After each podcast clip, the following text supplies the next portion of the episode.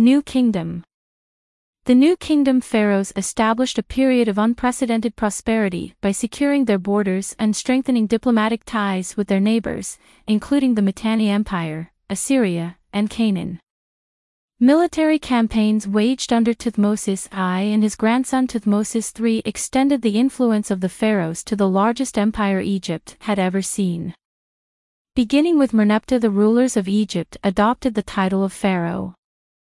Between their reigns, Hatshepsut, a queen who established herself as pharaoh, launched many building projects, including restoration of temples damaged by the Hyksos, and sent trading expeditions to Punt and the Sinai. When Tuthmosis III died in 1425 BC, Egypt had an empire extending from Niya in northwest Syria to the fourth cataract of the Nile in Nubia, cementing loyalties and opening access to critical imports such as bronze and wood. The New Kingdom pharaohs began a large-scale building campaign to promote the god Amun, whose growing cult was based in Karnak.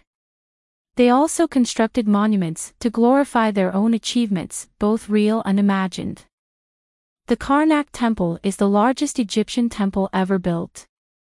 Around 1350 BC, the stability of the new kingdom was threatened when Amenhotep IV ascended the throne and instituted a series of radical and chaotic reforms. Changing his name to Akhenaten. He touted the previously obscure sun deity Aten as the supreme deity, suppressed the worship of most other deities, and moved the capital to the new city of Akhetaten, modern-day Amarna. He was devoted to his new religion and artistic style. After his death, the cult of the Aten was quickly abandoned and the traditional religious order restored.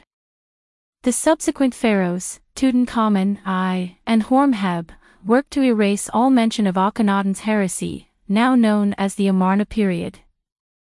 Around 1279 BC, Ramesses II, also known as Ramesses the Great, ascended the throne, and went on to build more temples, erect more statues and obelisks, and sire more children than any other pharaoh in history. A bold military leader, Ramesses II led his army against the Hittites in the Battle of Kadesh, in modern Syria, and, after fighting to a stalemate, finally agreed to the first recorded peace treaty, around 1258 BC. Egypt's wealth, however, made it a tempting target for invasion, particularly by the Libyan Berbers to the west, and the Sea Peoples, a conjectured confederation of seafarers from the Aegean Sea. Initially, the military was able to repel these invasions, but Egypt eventually lost control of its remaining territories in southern Canaan, much of it falling to the Assyrians.